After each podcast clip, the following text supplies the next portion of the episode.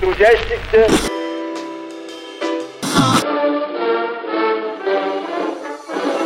Что слушали великие предки. Личности.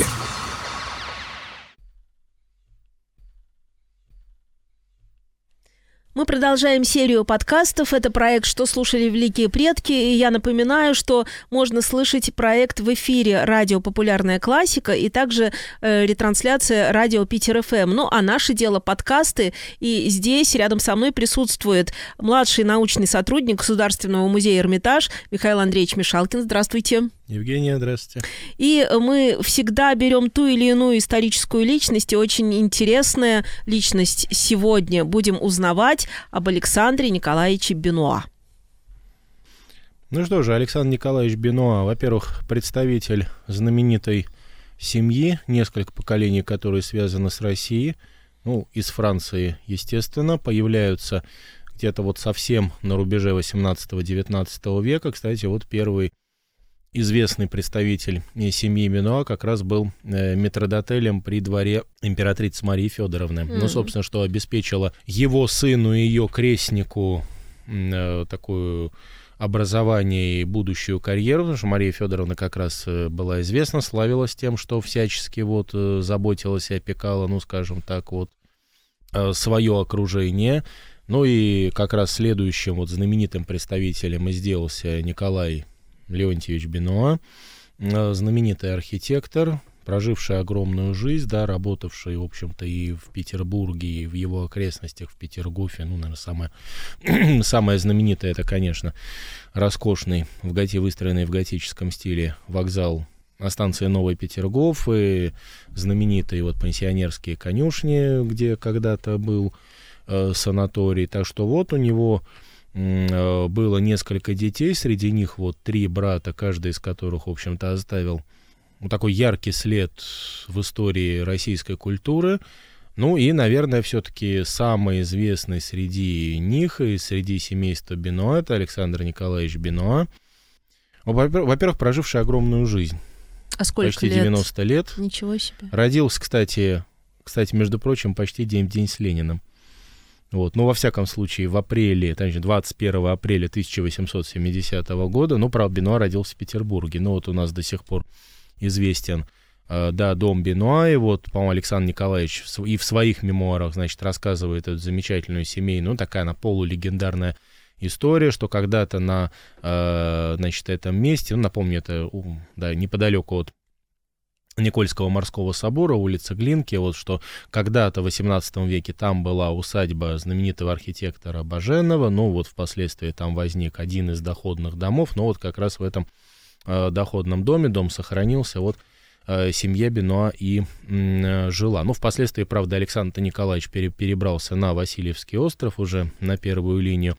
Образование его такое очень, ну, первоначальное, такое довольно любопытное. Он начал в свое время ходить в гимназию неподалеку от дома. Значит, здание сохранилось, там много раз перестраивалось. Гимназия, ну, так называемого человеколюбивого общества. Вот, ну, ужасно ему там, на Крюковом канале, значит, ужасно ему там совершенно все не понравилось. В результате пришлось э, его переводить, значит, так, в такую довольно свежую на тот момент новую, значит, частную гимназию Карла Мая, угу, на как раз известная. Васильевском острове, да, вот среди знаменитых, точнее, там тоже целый, целого сонма знаменитых выпускников этой гимназии, вот имя Александра Николаевича Бенуа. Кстати, к искусству, да, вот он был неравнодушен с детства, но все-таки сам из художественной семьи. Кстати, вот два таких, мне кажется, интересных момента. Во-первых, именно э, такие первоначальные там навыки, там прямо уроки, там, не знаю, рисования, живопись он получает от своего старшего брата Альберта Бенуа. А во-вторых, вот сам Александр Николаевич Бенуа всегда отмечал и у самого себя, значит, некую способность, да, вот, видеть и любоваться прекрасным, да, красотой. Кстати, как вот мы говорили уже да, в такой серии нашего проекта, посвященной Блоку, вот и Блок тоже отмечал, что самые, так сказать, вообще самые стоящие на земле люди — это люди, которые имеют вот такую божественную иск- искру, ну, некую способность там к творчеству в самом широком смысле. Кстати, напомню, что под творчеством, ну, например, Блок понимал не, так сказать, непосредственно там мастерство, как бы, создание дела не чего-то, а, скорее всего, это некое вот творческое отношение, творческое восприятие вообще, творческое видение, да, и настроение к окружающему миру. Вот, а что в этом смысле, вот они, да, наши герои, там все, и, и Блок, там, и Николай Николаевич Врангель, Александр Николаевич Бенуа, вот они были здесь близки. Да, при этом, кстати, Бенуа еще закончит юридический факультет Петербургского, тогда еще Императорского университета. Вот опять же тот самый, где экстерном Ленин будет сдавать экзамен, ну, чуть-чуть пораньше. Значит, ну, примерно вот Бенуа двадцать четыре года, тысяча восемьсот девяносто четвёртый год, на дворе, значит, заканчивается образование, он женится, там такая довольно любопытная история. Его супруга, значит, дочь капельмейстера и, кстати, по-моему, родная сестра жены вот его старшего брата. Так, я надо родная сестра старшего брата. Родная сестра жены старшего брата. А, все, да. да. Значит, ну, да, вот нет, некая Анна Карловна Кинт. Ну, кстати, Бенуа даже ее переживет на несколько лет впоследствии. Там трое детей потом будет. Значит... Да, вообще очень тоже интересно, важно, что Александр Николаевич Бенуа про свою жизнь оставил замечательные двухтомные огромные мемуары, так что вот тоже ре... сравнительно редкий случай, когда вот от первого лица мы много что э, знаем. Ну, а далее это в начале двадцатого века, да, ну, во-первых, в начале двадцатого века Александр Николаевич Бенуа создает, как бы вот формирует, да, сам вокруг себя вот это знаменитое общество, с которым, в общем-то, его имя и войдет в историю, это «Мир искусства». Ну, во-первых, напомню, да, так называется журнал, который вот э, Бенуа решает издавать, причем журнал, во-первых, посвященный вопросам, э, ну, скажем, такого... немножко эстетского, да, искусствознания, рафинированного искусства. То есть мы опять же вот в данном случае говорим о такой некой башне из слоновой кости, куда уходит, ну, и Александр, и Александр Николаевич Бенуа в том числе, да, и деятели мира искусства, потому что напомню, что как раз Бенуа ужасно не любит там критика Стасова, ну, не его лично, да, его позицию, да, и ужасно не любит передвижников. Кстати, Бенуа, по-моему, Бенуа принадлежит знаменитая фраза, ну, во-первых, о том, что передвижники, они ничего толкового, да и толком не сделали там в русском искусстве, в русской культуре. Во-вторых, что там так он хитро м- поставил вопрос, что они очень скоро будут забыты так же прочно, как э, не забыт, значит, до сих пор, ну, понятно, среди просвещенных людей какой-то там из царей Древней Месопотамии, называет какое-то сложное имя. Вот. Но, во всяком случае, так сказать, вкусы и интересы Бенуа склоняются вот к такому, да, старинному искусству. Кстати, вот вместе э, с Николаем, ну, да, с Николаем Николаевичем Врангелем, ну, во-первых, во всяком случае, вот одновременно, параллельно, значит, Александр Николаевич Бенуа э, обращается вообще к культуре, ну, кстати, и русского восемнадцатого века, там в большей степени все-таки вот к западной, да, вот Бенуа в этом смысле, э, вот, о Николае Николаевиче Врангеле немножко говорили, да, вроде одно время, но вот Врангель, он как раз будет, э, да, открывать и возрождать именно русское искусство и культуру, особенно восемнадцатого века. Все-таки Александр Николаевич Бенуа постоянно вот напирает на такое западничество, причем у него такое складывается интересная позиция, ну, вот в таком, знаете, духе вот где-то еще, аж не то чтобы реформа, скажем, такого вектора, времен Петра Великого. То есть Бенуа, для Бенуа понятно, что просвещенный вот россиянин, он должен быть, конечно, западником. То есть для него Россия, конечно, это страна, да, западной, вот связанная с западным миром, да, такой западной культурой. То есть он там много раз к этому возвращался, он замечательно это формулировал, в том смысле, что просвещенный россиянин, но он как раз э, должен понимать и ценить именно вот такую западную струю в отечественной действительно культуре. Ну, может, понимать, это что... еще, может быть, это еще потому, что Петербург такой город? Ну, разумеется. Э, вся архитектура и все, что сделал Петр Первый, и все эти... Ну, не только Петр, да, да конечно, и все идеи был, просвещения. Э, скажем так, был, ну, не то, что основан как, а, скажем так, э, такой волею судьбы превратился действительно в такой некий культурный полигон, на котором мы весь восемнадцатый, девятнадцатый, да, кстати, даже на глазах Бенуа э, самого, значит, испытывали, но вот какие-то новинки, в первую очередь, да, культуры... И Бенуа отметит, что действительно таким пиком вообще развития, да, вот российской куль- культуры России, как, опять же, в его представлении европейского, исконно европейского государства, становится Петербург. Ну, а, собственно, высшим достижением российской культуры это, конечно, становится созда- создание, то есть это издание, тогда еще, но только нового Эрмитажа, да, и коллекция, конечно, Эрмитажа в Петербурге, куда, собственно говоря, Александр Николаевич Бенуа, но уже в довольно зрелом, кстати, возрасте и придет. Давайте как раз поговорим о, об Эрмитаже, о революции и о роли Александра Николаевича в сохранении наследия, так назовем.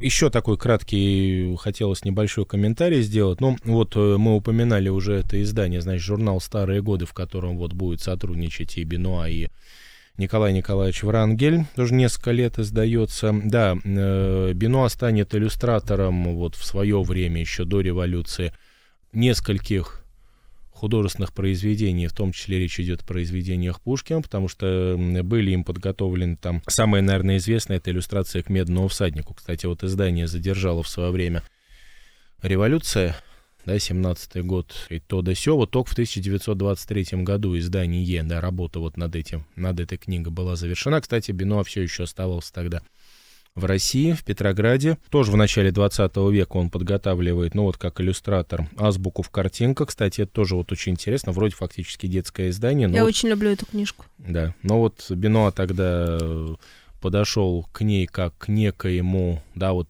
произведению такого, да, рафинированного и книжного и графического искусства. Кстати, довольно высокая была на тот момент цена. Вот издали, ну, большим достаточно тиражом, две с половиной тысячи э, экземпляров. Ну и, конечно, знаменитые вот эти серии, связанные с Версалем семнадцатого века, эпохой Людовика четырнадцатого. Кстати, несколько листов из этой серии, там еще первой серии, насколько я помню, значит, приобретает знаменитый Третьяков.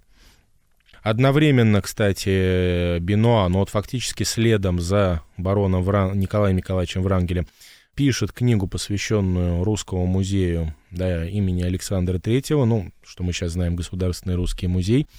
Создает, кстати, в, в годы Первой русской революции довольно объемистую историю русской живописи. Ну, кстати, вот он создает ее именно в таком... немножко западническом ключе, то есть, в принципе, он объявляет во всеуслышание, что, ну, в общем-то, русская худо... живописная школа, ну, это, конечно, некоторое подражание, да, Западу, западным традициям, то есть весь восемнадцатый век с Петра Первого мы только учимся, переучиваемся, набираемся опыт, там, по-моему, в общем, ни одного практически имени, так сказать, особо Бенуа не выделяет, да, и, кстати, там очень интересно, ну, Брилов там вообще, по-моему, объявлен, в общем-то, единственным стоящим вот русским живописцем, ну, понятно, западного типа, да, ну, и то, и, разумеется, он там, Бенуа дает понять, что, конечно, до э, великих современников, там, даже европейской, там, французской, английской живописи девятнадцатого века, ну, так Брилов не очень дотягивает, конечно, да, ну, передвижники, понятное дело, что, ну, почти что вычеркиваются, да, из истории отечественной живописи. Ну, некоторое вот оживление Бенуа, ну, кстати, как в это же время примерные Дмитрий Сергеевич Мережковский, ну, Мережковский в литературе, да, Бенуа вот в изящных искусствах, в живописи, ну, да, отмечает вот в его же собственное время. То есть, в общем-то, Бенуа был э, и современником, и одним из создателей, и, в общем, перв, одним из первых летописцев того, что мы сейчас называем, ну, Серебряный век. Ну, Серебряный век вроде у нас больше литература, театр, но вот в изящных искусствах это эпоха модерна. У меня вообще такое ощущение, что Серебряный век, они там как-то все рядышком друг с другом. Они, мне кажется, очень любили, ну, сейчас бы сказали тусоваться, тогда бы сказали делать какие-то совместные проекты. Это так?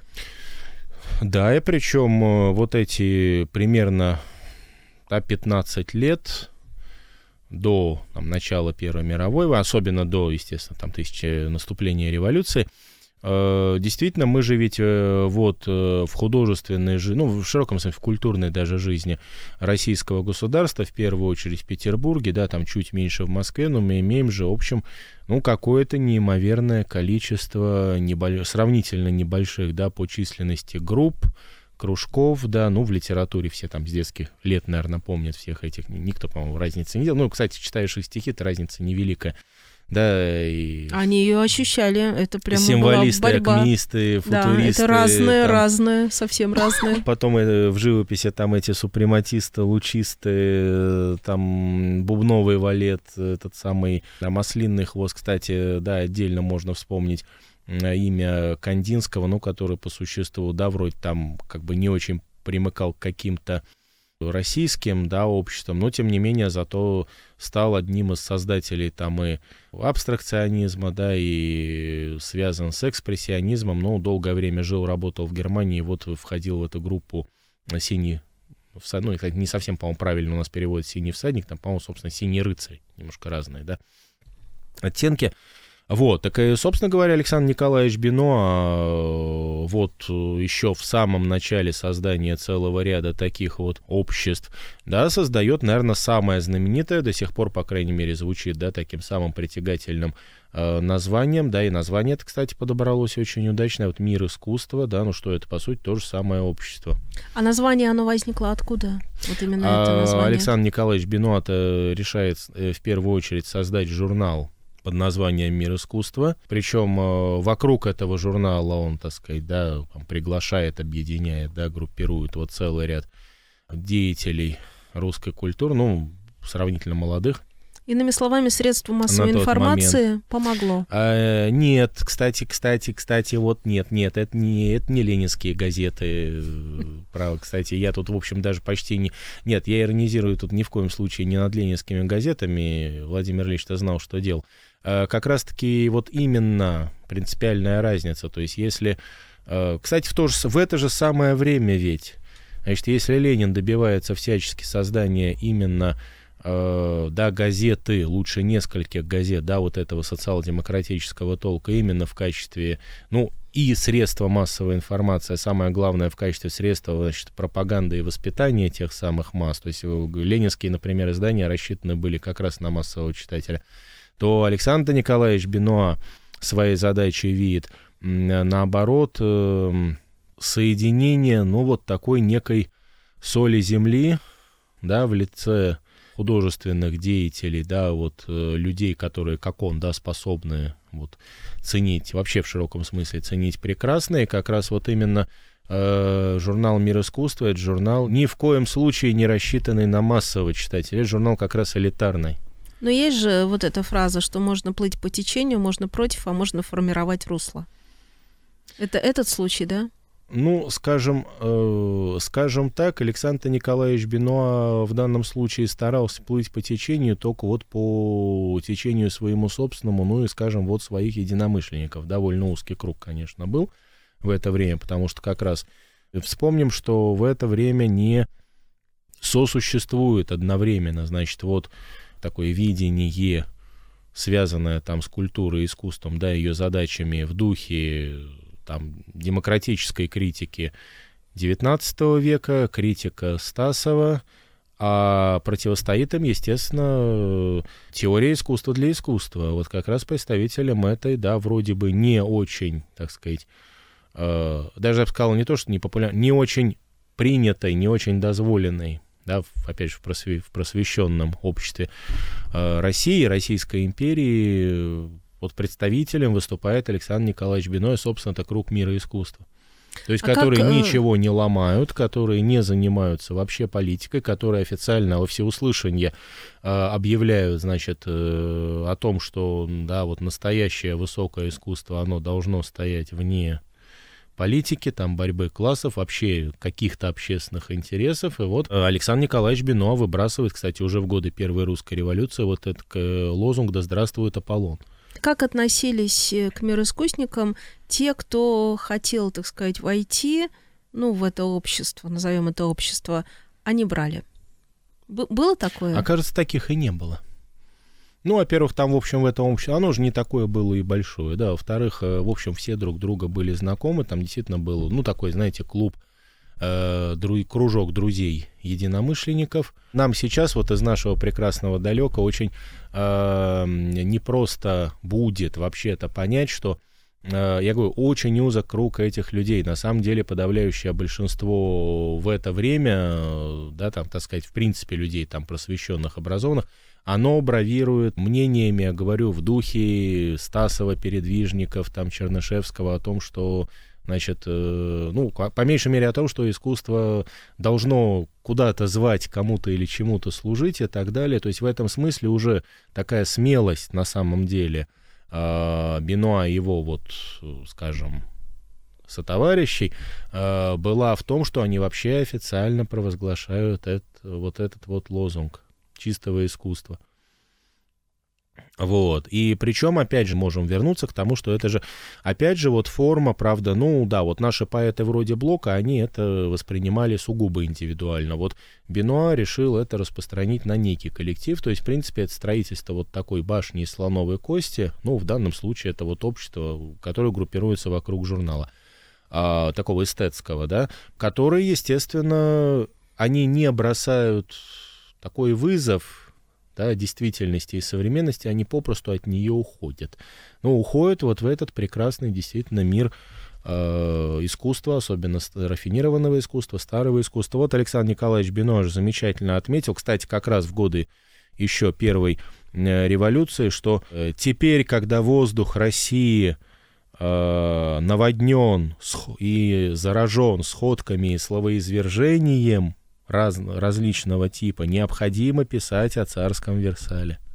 Вот. Ну, понятно, что как раз э, критика противоборствующего, ну, назовем так, да, там, демок- демократического лагеря вообще за такие высказывания по голове бы не погладила. Вот.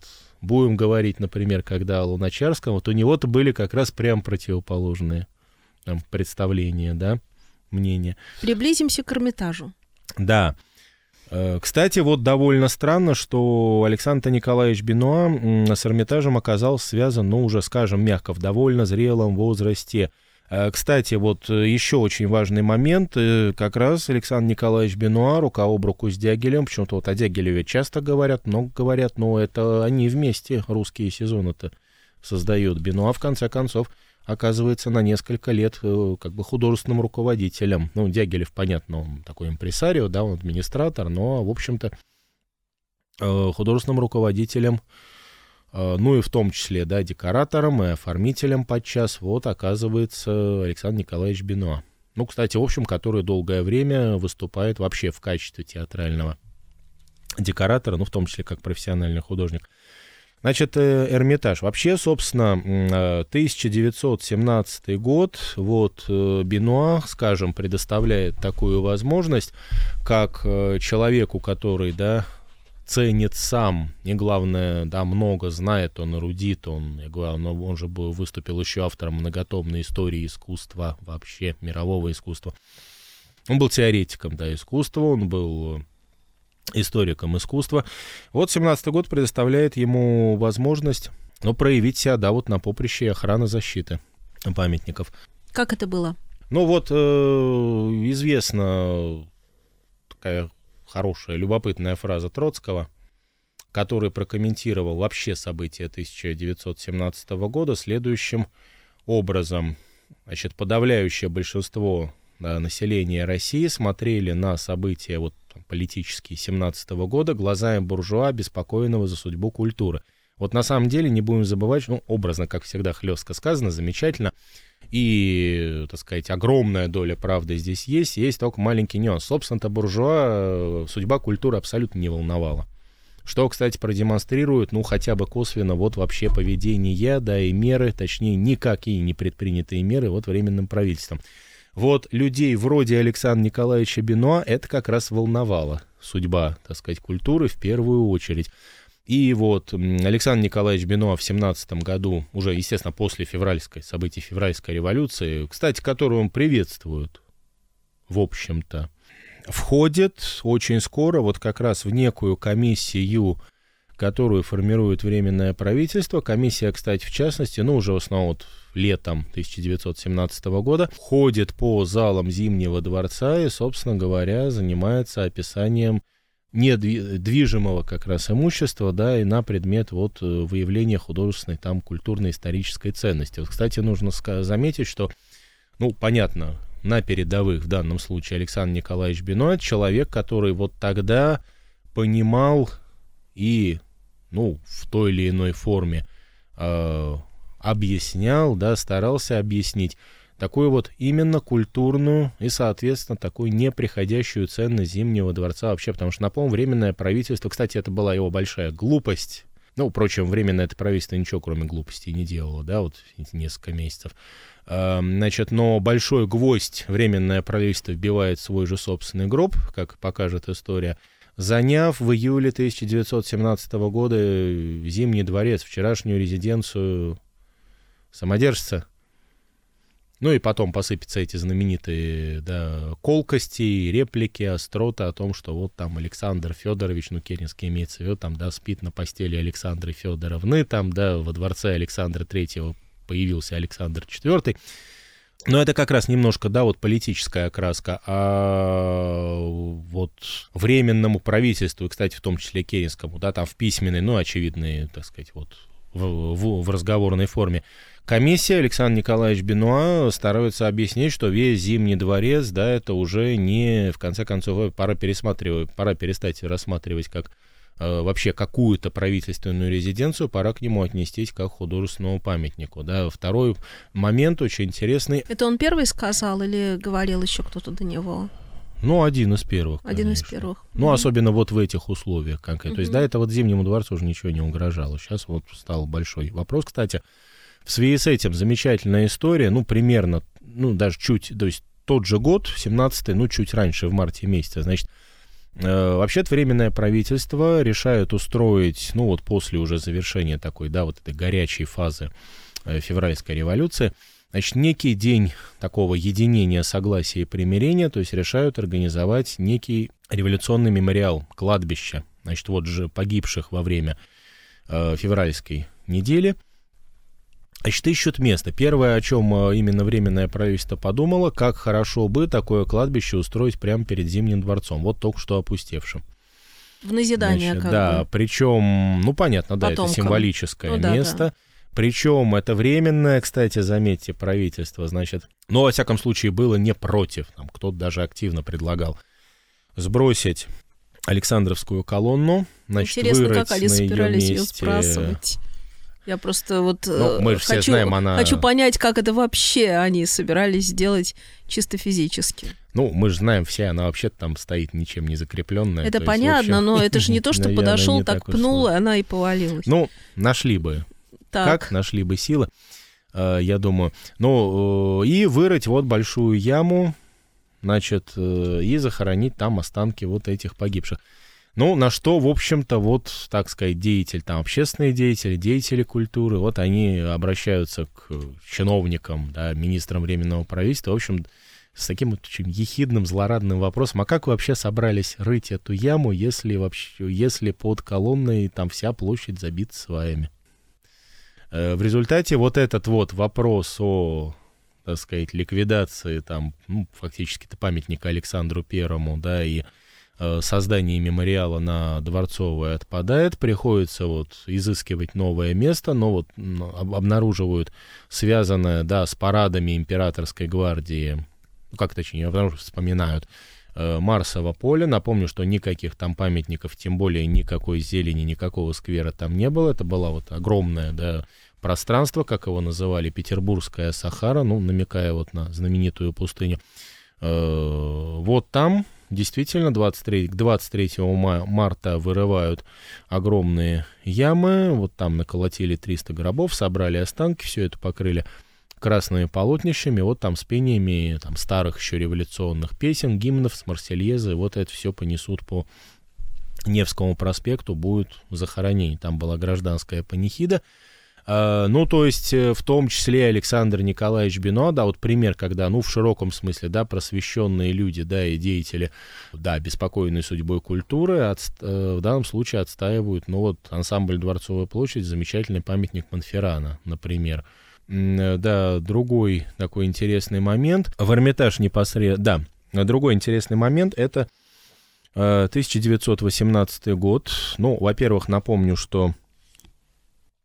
Вот еще императорский Эрмитаж, там, ну, лет двадцать что-то, эпоха Александра Третьего, Николая Второго, значит, пытаются через Министерство двора, ми, министерство двора, значит, обращаются к Александру Третьему и Николаю Второму там по очереди, значит, добиться, ну, предоставления каких-то не очень нужных помещений там под нужды Эрмитажа, ну, в основном там речь про старый Эрмитаж заходила.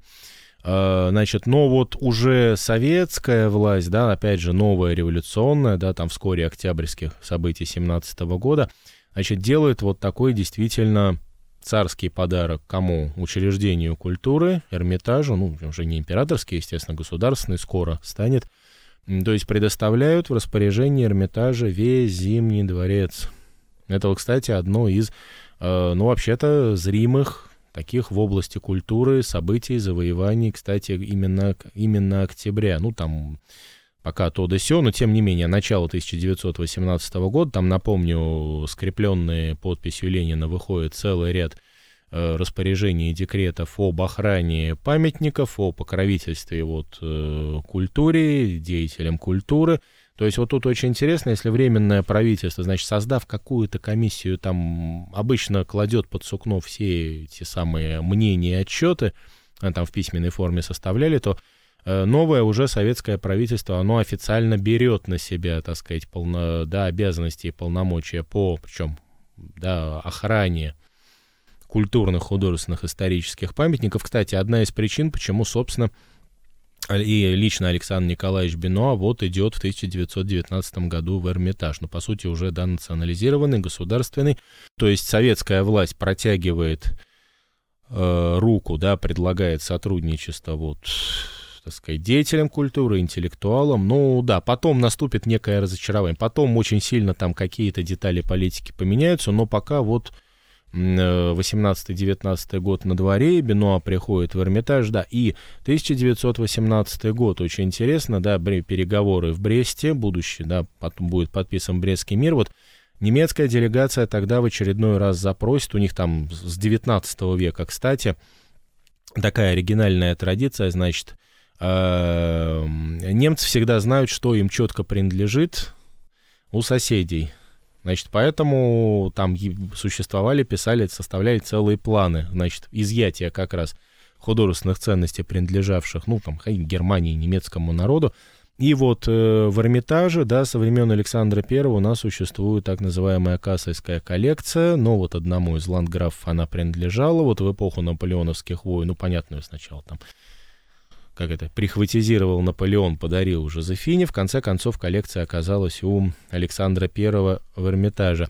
Но вот э, на Брестских переговорах немецкая делегация в том числе заговаривала о возможном возврате этой коллекции, на что, вот, кстати, там сотрудники Эрмитажа составляли пространную, значит, такую пояснительную записку э, с историей коллекции. Александр Николаевич Бенуа напомнил, значит, историю приобретения, историю о том, что вот Александр Первый вообще-то предоставил еще он там в ходе Венского конгресса, значит, после разгрома Наполеона, вот, бывшему хозяину приобрести обратно свою коллекцию, ну, что-то там он то ли не смог, то ли не захотел, ну, то есть, согласно э, международному праву того времени, ну, коллекция с тех пор навсегда оказывается принадлежащей, ну, так скажем, ну, России, понятно, да, ну, хотя бы вот императорской семье. А есть, много, кстати... кстати, было желающих после революции какие-то ценности Эрмитажа, так сказать, вернуть, ну, к себе. Вот кроме ну... немцев еще... вообще это распространено было, потому что действительно смена власти, и наверняка многие сказали, ну, хорошо, это было при самодержавии, а теперь-то все другое, все иначе, вам, наверное, не нужно, отдайте нам назад. Нет, ну тут... Не было такого. Тут немножко другое. Во-первых, переговоры-то мы о мире вели только с германской стороной. Угу. Ну, во всяком случае, именно вот гер... не австро-венгерские, а германские представители поднимали этот вопрос. Ну, и так с немецкой педантичностью к нему действительно уже подходили. Традиция была такая. То есть раз там в три года, ну, условно. А, тут немножко это самое. Речь о каком-то возвращении в основном будет подниматься вот уже в эмиграции после завершения гражданской войны. Вот это совсем другая история, кстати, довольно интересная. Вот. Александр это Николаевич не разные. Имел к ней отношения? Уже нет, угу. уже нет. То есть там, когда пойдет вопрос о статусе именно частных, в том числе национализированных, именно уже при советской власти собраний. Вот. Ну, тут фактически нет. Вот немцы только вот отличились на переговорах. Это э, Александр Николаевич Бенуа, собственно, и при его участии, да, таком активном и горячем, вот удалось действительно отстоять там советским дипломатам эту коллекцию. В том числе уступать не стали. Значит, следующий момент. В тысяча девятьсот девятнадцатом году, так сказать, уже официально Александр Николаевич Бенуа приходит в Эрмитаж. Значит, тут интересно, ну, в восемнадцатом году подал в отставку предыдущий, да, вот такой как последний императорский директор Дмитрий Иванович Толстой. Вот в Эрмитаже сформировался совет, ну, из там чинов Эрмитажа, да, и немножко деятелей русской культуры. Значит, ну, все это модно было, да, семнадцатый-восемнадцатый год, везде вот такие коллективные органы управления. Значит, был выбран именно в первый и последний раз в истории музея первый директ, новый директор Сергей Николаевич Тройницкий. Значит, Бенуа приходит, собственно, вот в этот, э, в отделение, ну, естественно, да, западноевропейское, живописное. Очень скоро он станет там фактически главным хранителем, да, почти директором картинной галереи. Кстати, вроде там поговаривают, он немножко писал, были такие настроения вообще предложить ему пост директора Эрмитажа. Бенуа. Не, да, именно ему, Александру а Николаевичу Бенуа. А почему этого не произошло? Он отказался, не ну, хотел? Ну, он, по-моему, и, и он в том числе, да, ну, мягко говоря, так сказать, не горел желанием, ну, так, ну потому так, что это такой, огромный объем работы, а мере. Ему хотелось, видимо, ну, это заниматься работы, еще это, своими. Это огромная ответственность на тот момент, делами. Это очень как раз такое неустойчивое положение, что, кстати, история Тройницкого и покажет, потому что в конце концов он был снят, Тройницкий был снят с поста и, в общем, вычищен из музея вообще. Потом арестован, отправлен в ссылку, ну там вернулся уже. А, в общем-то, тяжело больным, такой с изломанной судьбой уже много лет спустя вообще какой-то жизни. Тем более Александр Николаевич Бенуа, он, кстати, еще, напомню, до м- вот такого формального поступления в Эрмитаж сделался автором замечательного каталога, связанного с Эрмитажной картинной галереей. Ну, опять же, он был действительно специалистом в истории живописи, да, вот он имел здесь такие свои... Э- художественные интересы, да, он имел вот такую, занял свою а, замечательную нишу. Он, кстати, тут очень важно, тысяча девятьсот двадцатый год, это время, когда, во-первых, на волоске висит вопрос о возрождении и самом существовании Эрмитажа, потому что, напомню, в несколько этапов в тысяча девятьсот четырнадцатом-семнадцатом году эвакуируется коллекция Эрмитажа в Москву. Ну, тогда еще все еще императорского Эрмитажа. Значит, то есть Москва могла бы их, в принципе, и не отдать. То есть переговоры там шли фактически несколько лет, но в конце концов, да, да и при поддержке Луначарского, ну, безусловно, из согласия самого Ленина, значит, решают вот на исходе тысяча девятьсот двадцатого года возвратить эти коллекции Эрмитажу, причем их привезут, собственно, в здание нового Эрмитажа, вернут. В основном там будет большой банкет такой, и встреч, да, такой приветственный, торжественный очень, кстати, вот в Малахитовом зале Зимнего дворца тогда, на котором, кстати, завязались очень интересные прения, потому что вот Александр Николаевич Бенуа, конечно, ну и его, вот, опять же, круг единомышленников, ну, понятно, старых там сотрудников Эрмитажа, они, конечно, приветствуют, во-первых, возвращение в Петроград своих же собственных э, коллекций, во-вторых, да, возра- возрождение, вот, ну, понятно, что, в общем-то, главного, да, и, ну, по сути, единственного известного-то в Европе российского музея, но там были высказаны и другие мнения, потому что, например, там выступает, ну, там в будущем он довольно известный искусствовед, Тамуш Ахматовый, Николай Николаевич Пунин, тогда довольно молодой человек, футурист, и вот он как раз объявит во всеуслышание, что вот они, молодые художники, вообще молодое поколение такое революционное, считает, что это неправильно, это плохо, музеи надо, наоборот, ну, если не уничтожить, хотя, по-моему, здесь они ничего плохого особенно не видели, что не надо изучать вот это старое, отжившее, да, там, буржуазное или тем более монархическое искусство, и наоборот, они только за то, чтобы худо... даже молодые художники ни в коем случае не посещали, да, вот старые музеи, в том числе Эрмитаж, ну, то есть вот такой был вроде обмен мнениями, но из этого, кстати, через несколько лет вырастет настоящая, в общем-то, беда, и Эрмитаж, и вот таких художественных ценностей, да, старой России в России советской, будем еще об этом говорить, я думаю, будем этого касаться, но действительно начнутся, ну, понятно, что с санкций э, советского же, советской же власти, но вот эти печальные распродажи. А как Александр Николаевич, когда слышал такие высказывания, реагировал? Он молчал? Он что-то говорил? Ну, было, конечно, и так, и так. Естественно, он оставался, так скажем, при своем мнении. Другое дело, я думаю, понимал, что не, во-первых, не всегда стоило там бросаться в бой, словами. Как-то отвечать, угу. ну не то что слова, бросаться в бой и как-то полемизировать, а во-вторых, в общем, было понятно, что не всегда эта полемика может быть там или безопасна, или воспринята правильно. Ну, понятно, Александр Николаевич, что здесь держался такой более консервативной позиции, не навредить. Кстати, ему, в общем-то, посчастливилось, он, ну, в Эрмитаже фактически не дожил до начала распродаж. Хотя он все это, я думаю, слышал, знал, э, ну, мог знакомиться уже за границей с этими газетами, слышал, наверное, об этих там скандальных, в том числе, процессах. Но вот единственное, что он, по сути, застал, это тысяча девятьсот двадцать четвёртый год. Ну, кстати, тоже, да, такая ирония судьбы. Умирает Ленин, а Александр Николаевич Бенуа как раз в это время, ну, все еще находится в Эрмитаже, в общем-то, на таком неком, ну, пике, да, вот своей такой культурной, да, и музейной деятельности. Вот в тысяча девятьсот двадцать четвёртом году единственное, что застанет э, сам Бенуа, это э, вот первый большой раздел э, как раз коллекции Эрмитажа между уже, да, Ленинградом и Москвой.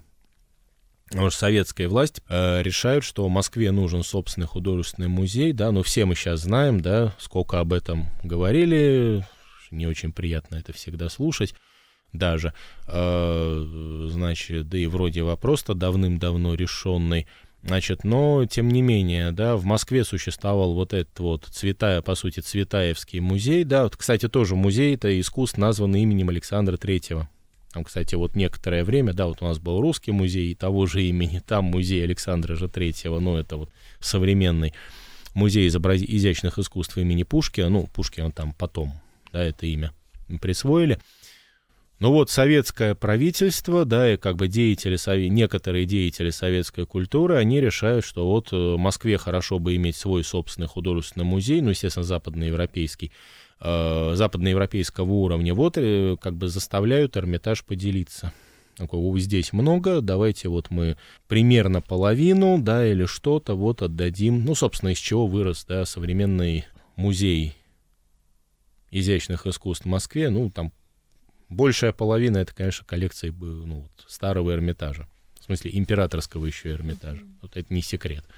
Вот Александр Николаевич Бенуа это заставит. Ну, единственное, что там были такие смягчающие обстоятельства, то есть советское правительство в то время, вот только что победила революция, начало двадцатых годов, то есть, напомню, была большая политика по, ну, скажем так, да, вот окультуриванию населения, да, распространению изящного, ну, вот такого чувства изящного среди населения. То есть, когда, ну, крупные музеи, особенно, да, ну, скажем, обеих столиц, было решено, скажем так, где-то заставить, да, поделить, заставить поделиться.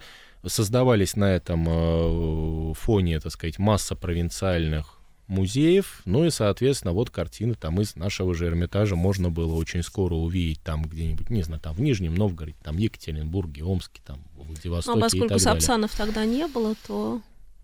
Вот, ну и, кстати, собственно говоря, все эти музеи, да, картинные галереи вот такого немножко провинциального местного значения, они существуют до сих пор, они сформированы были, вот, ну, тогда же там двадцатые начало тридцатых годов. Вот. Но как, одно лечим, другое калечим, то есть за счет разорения вот таких энциклопедических, просто крупных музеев, да, левиафанов, вроде, да, вот еще того э, Эрмитажа, ну, да, создаем множество вот таких небольших, вот.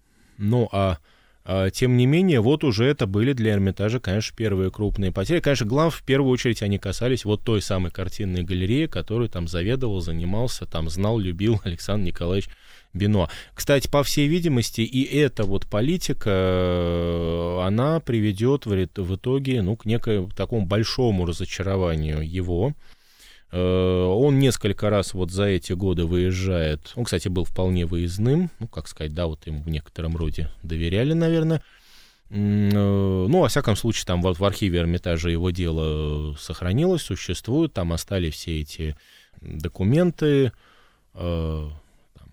письма, рекомендации о том, что вот ему разрешен выезд, ему разрешена или назначена командировка, там ему разрешали там иногда эти срок командировки продлевать, но вот он так вот э, съездит в основном во Францию две-три командировки, ну и наконец тысяча девятьсот двадцать шестой год наступает, когда Александр Николаевич Бенуа вот опять же уедет в очередную командировку, но из которой уже решит не возвращаться. Кстати, очень интересно, непосредственно у нас, да, и, собственно, в фонде рисунка в отделе истории русской культуры в Эрмитаже у нас есть, сохранились э, даже ряд портретов Александра Николаевича Бенуа. Ну, во-первых, это, ну, в основном такие графические, карандашные, кстати, рисовал. Их рисовал Эрнест Карл, Карлович Либгард вот на заседаниях вообще всех своих вот коллег, членов Совета Эрмитажа, и, естественно, там есть портреты Бенуа, причем есть портреты оригинальные, есть портреты такие немножко шаржированные, карикатурные, ну, беззлобные, конечно. Вот, сравнительно недавно через фондово-закупочную комиссию Эрмитажа, значит, нам досталось, мы приобрели, э, в общем-то, замечательный портрет вот Александра Николаевича Бенуа, художника Ротача. Кстати, вот что интересно, да, вот сегодня даже имел возможность посмотреть его, да, подержать в руках. Э, портрет датирован тысяча девятьсот двадцать шестым годом. То есть портрет исполнен, тем но да, годом. Тем самым. Вот я почему о нем решил сегодня и почему его решил коснуться. Он, дати, он создан в том самом году, да, когда Александр Николаевич Бенуа окончательно распрощается с Эрмитажем, с Россией.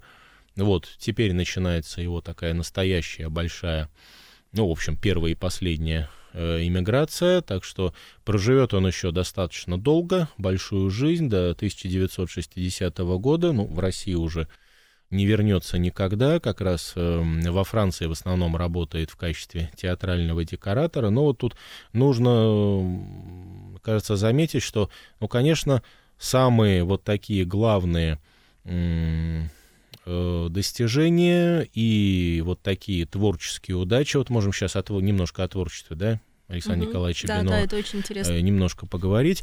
И вот его как раз главное, да, с чем он, наверное, и вошел в историю, вот эта его музейная деятельность в качестве, в общем-то, такого руководителя, распорядителя картинной галереи Эрмитажа. Кстати, тут очень интересно, вот у нас несколько лет, всего несколько лет, Александр Николаевич Бенуа где-то играл роль такую же, какую в Москве, ну и в широком смысле, да, из Москвы вот она, так сказать, распространялась, охватывала весь Советский Союз, играл Игорь Эммануилович Грабарь. Ну вот Грабарь, он был, да, одновременно и художник, такой един в трех лицах, он и художник, и э, реставратор сам, и там знаток, эрудит, теоретик, там историк искусства.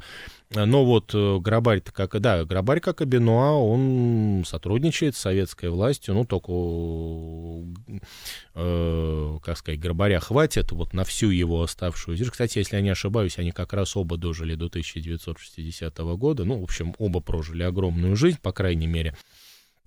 Вот, но Игорь Эммануилович Грабарь в Москве создает э, вот такие, э, такие большие реставрационные мастерские. То есть он фактически создает э, реставрационную школу вот уже новой советской России, то есть передает вот все, так сказать, накопленные, да, старые знания новым э, мастерам. Он будет лично расчищать, кстати, знаменитую Троицу Андрея Рублева вот в это же самое время, там, восемнадцатый-девятнадцатый год. Ну вот Бенуа, как может действительно какой-то там вот этой умной петербургской боли, да, вот воли к смерти, о которой Блок еще в то же время писал, но вот, может быть, немножечко не достанет. В тысяча девятьсот двадцать шестом году Бенуа сходит с дистанции, ну, по крайней мере, в России. Да, и, в общем-то, каких-то все-таки крупных побед, каких-то ярких теоретических работ, ну, вот уже не будет. Вот, он будет писать письма, он там что, опубликует несколько статей, он будет работать вот театральным декоратором в Париже, но, тем не менее, вот опять же, как мы говорили про э, все-таки и Николая Николаевича Врангеля, то есть основные яркие, самые интересные, фундаментальные вот достижения Бенуа, они, конечно, связаны вот с этим эпохой Серебряного века, вот с работой, ну, в основном еще даже в дореволюционной до России, ну, и э, с работами его в качестве вот э, хранителя картинной галереи Эрмитажа. Но Франция, с другой стороны, это корни, да? Это же его семейные ну, корни. Ну, есть, да, есть, есть такой, же еще есть этот такой момент. момент, конечно. Ну, я бы сказал так, конечно, Бенуа, он в большей степени ощущал себя вот таким э, гражданином мира. Вот. Кстати, на что ему как раз и ну, это его такое некое видение, да, давало право. Ну, во-первых, жизнь в Петербурге все-таки это у нас такой, да, европейский, самый европейский, да, точнее, единственный европейский город, да, в России, ну, если Выборг не считать, конечно. Это я почти шучу. Значит, конечно, его происхождение, ну, по сути, из вот этой вот европейской, да, не, собственно, французской, даже не это важно, вообще европейской э, семьи. Его, кстати, многочисленные поездки во Францию, его знакомство именно вот и изучение европейской там культуры и искусства. Да, ну, такое право давали. Безусловно, ну, моральное во всяком случае. Вот, то есть он, в общем-то, уехав из России, ну, по сути, он оставался таким, знаете, вот русским европейцем. Кстати, вот про Павла Николаевича Милюкова вот тоже многие современники так и говорили, правда, вот если Бенуа был ближе э, все-таки к культуре, ну, понятно, старой, да, культуре Франции, то вот как раз э, Павел Николаевич Милюков, он как тяготел больше к такой Англии, ну, или шире там англосаксонскому миру, скажем так.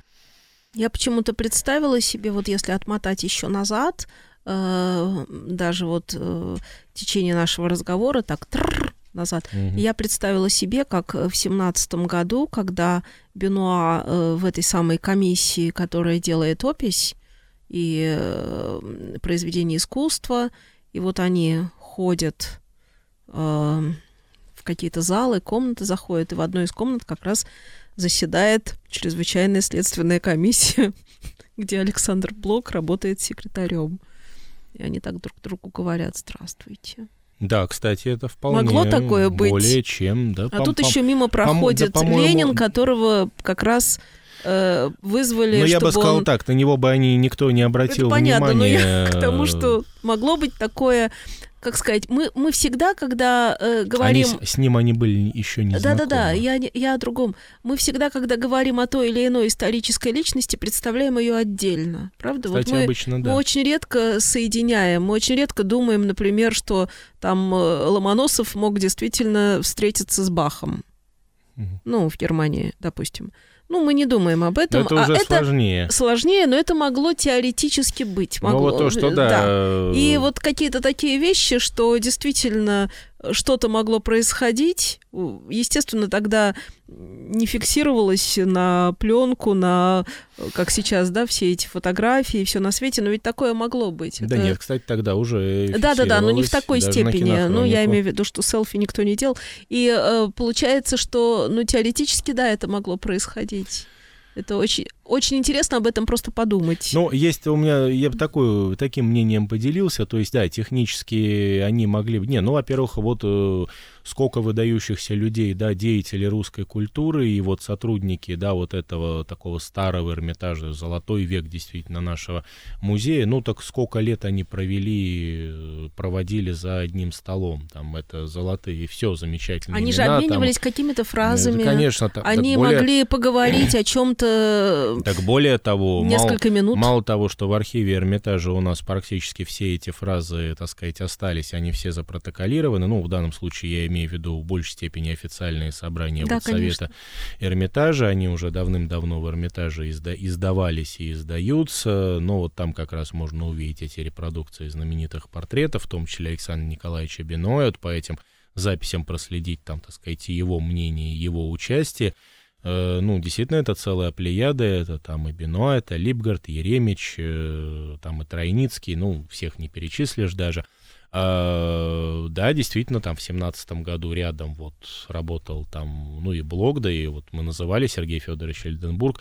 Там есть всегда другое. Вот возникает вопрос вообще-то, насколько они друг друга как минимум замечали и какое у них было друг к другу отношение, потому что, да, творческие люди, интеллектуалы, они, как известно, да, вот они предпочитают это житье, бытие в башне и слоновой кости. Ну, я бы послушала я говорю, разговор главное, Бенуа и Блока, э, к примеру. Не, на, э, не факт, что они вообще бы с друг другом стали говорить.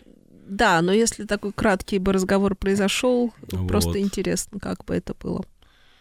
Я думаю, был бы разговор немого с глухим. Вот нам, мне кажется, так в большей степени.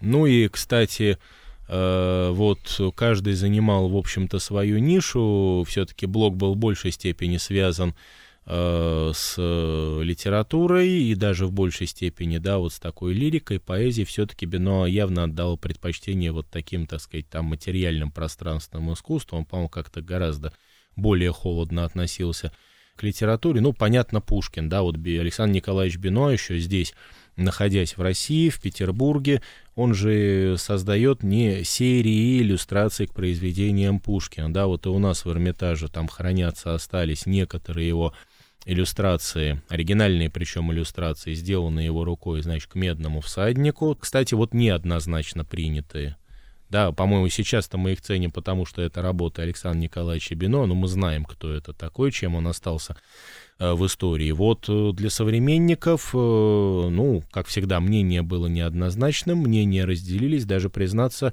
говорили о художественной ценности этих произведений и актуальности, но относительно немногие. Вот.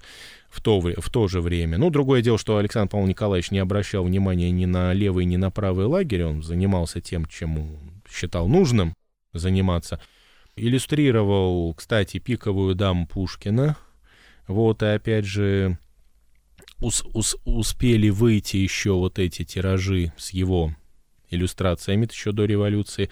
Кстати, уже во Франции, ну вот да, довольно крупная серия, ну, много ли, кстати, в России ее знают. Он вот э, в тысяча девятьсот сорок пятом году, ну, скажем шире, да, в сороковые годы, вот он создает большую серию акварелей, там тоже более сорока иллюстраций «Капитанской дочки» Пушкина. Ну, вот тут такой интересный пример, да, понятно, для э, всей вот такой там, старой русской э, такой художественной интеллигенции, ну, понятно, да, Пушкин — это нечто недосягаемое, вот, в этом смысле, кстати, по-моему, Александр Николаевич Бенуа гораздо более скептически относился вот э, к писателям, поэтам и вообще и с его современником, вообще к современной литературе. Александр Николаевич Бенуа, когда, когда он уже жил в Париже, интересовало то, что происходит в России?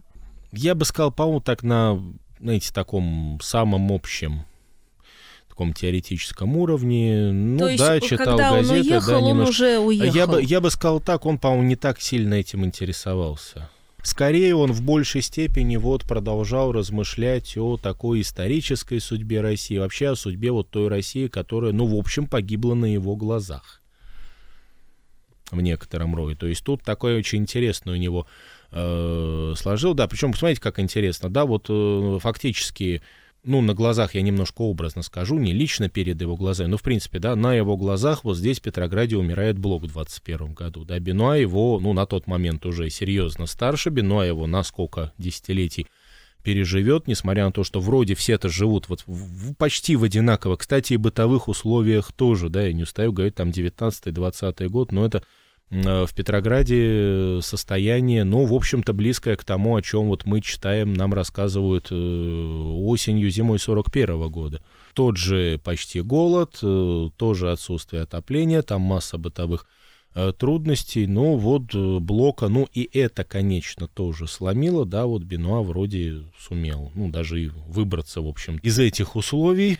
И в основном, вот, ну, на таком теоретическом, я бы сказал, уровне, все-таки Александр Николаевич Бенуа, вот он говорил, такой, ну, тут не противоречие, но такой легкий парадокс, значит, что вот теоретически он всю оставшуюся жизнь размышляет, ну, по сути, а вот ну, не о России, а о культуре старой России, да, вот этой европейской, причем России, которая все-таки в основном разрушилась. А с другой стороны, он, ну вот, что сделает такого большого, замечательного? Он фактически становится у истоков вот нашего, да, государственного Эрмитажа, в общем-то, способствует, ну, во-первых, его возрождению, да, в общем-то, превращению Эрмитажа, опять же, в европейский, да, известный в Европе, и, в общем, уже энциклопедический музей. Вот, кстати, на глазах, я же не буду вдаваться в подробности, с вашего позволения, там участие, не участие, ну, понятно, участие должно, не могло не быть, но вот, кстати, тысяча девятьсот двадцать второй год очень интересный для Эрмитажа, вот Александр Николаевич Бенуа в это время там в полный рост там трудится, действует. Проходит одна из первых выставок уже Эрмитажа, да, советского, государственного, посвященная, очень символично, кстати, посвященная заупокойному культу Древнего Египта. Значит, академик Струве тогда в Эрмитажном театре впервые производит вот такое демонстративное раскрытие мумии. Ну, вот все знают эту мумию сейчас, да, там смотрят в египетском зале. Вот как раз она была раскрыта тогда. Ну, сначала там был, как говорится, для своих, для эрудитов. Ну, через некоторое время все-таки принимают решение, что мумию там можно и нужно оставить вот этой открытой, показывать. Вот. Но, тем не менее, опять же, это все происходит на глазах Александра Николаевича Бенуа. Да?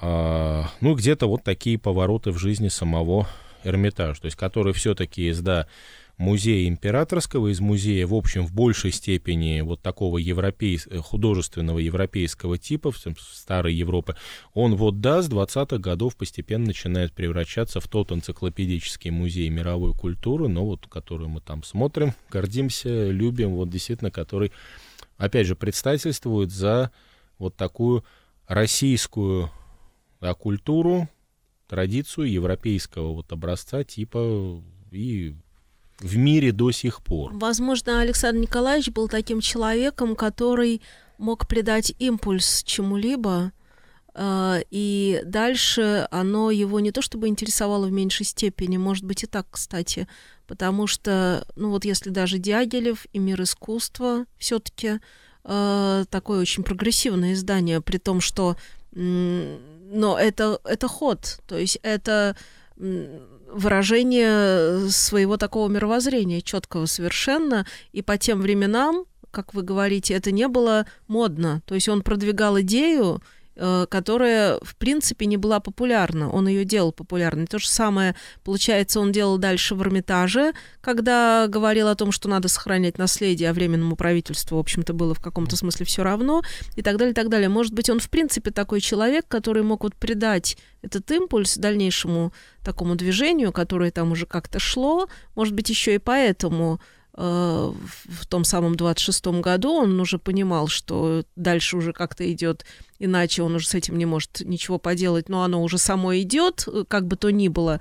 Может быть, еще и поэтому, ну и тут корни, Франция, все вместе тоже повлияло. Очень интересно, спасибо большое, потому что действительно личность потрясающая.